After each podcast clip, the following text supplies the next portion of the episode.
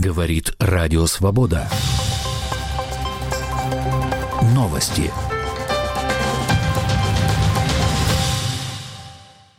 В Москве 13 часов.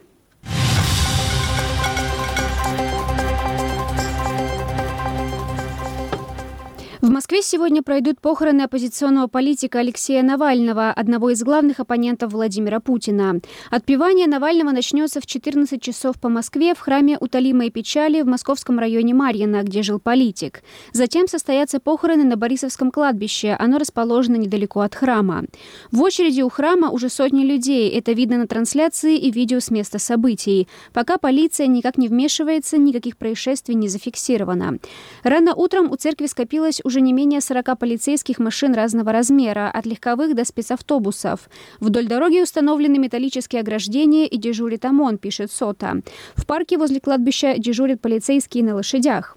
Тело Алексея Навального, по всей, видом, по всей видимости, передали в морге родственникам. Как пишут соратники политика, катафалк с телом сейчас отправится к храму. Время в пути около часа.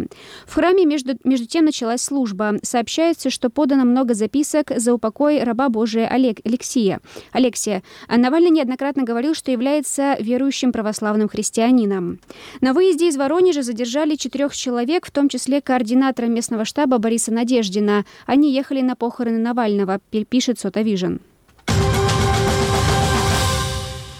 Россия готова передать Украине тела людей, погибших при крушении военно-транспортного самолета Ил-76 в Белгородской области 24 января. Об этом заявила уполномоченная по правам человека в России Татьяна Москалькова. Она добавила, что украинская сторона интересовалась возможностью передачи тел. По словам Москальковой, она находится в контакте с уполномоченным Верховной Рады Украины Дмитрием Лубенцом по делу о крушении военного самолета. В начале февраля представитель ГУР Украины Андрей Юсов заявил, заявил, что Киев неоднократно обращался к Москве по поводу возвращения тел военнопленных, которые, по утверждению российских властей, погибли при крушении Ил-76. По его словам, российская сторона на эти обращения не отреагировала. Япония расширила экономические санкции против российских лиц и организаций, причастных к войне в Украине. Под ограничения попали 12 физических и 36 юридических лиц, в том числе Тинькофф Банк, японские активы которого будут заморожены в конце марта. Санкционный список также пополнили концерны Калашников, Алмаз Антей, Уралвагонзавод, Атомфлот, а также научно-производственные объединения «Аврора» и «Импульс».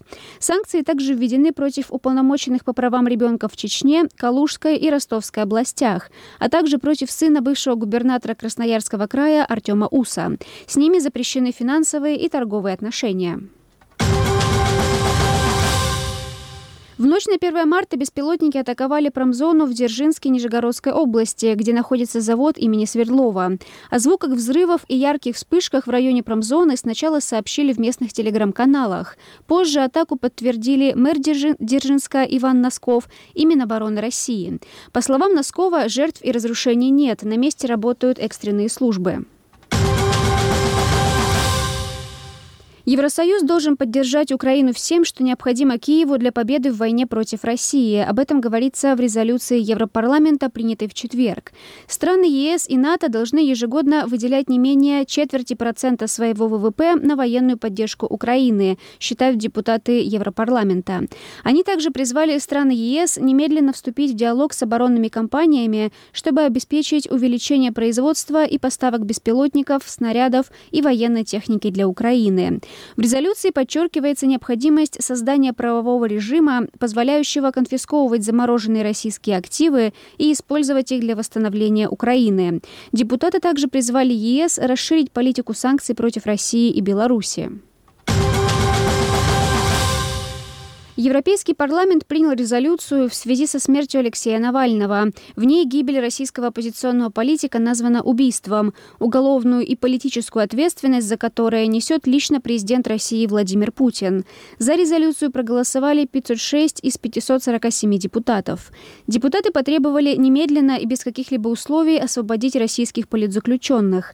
В резолюции также говорится, что политическая система в России контролируется консолидированным авторитарным режимом безудержной коррупцией, которая держится у власти за счет фальсификации выборов. Радио «Свобода» новости.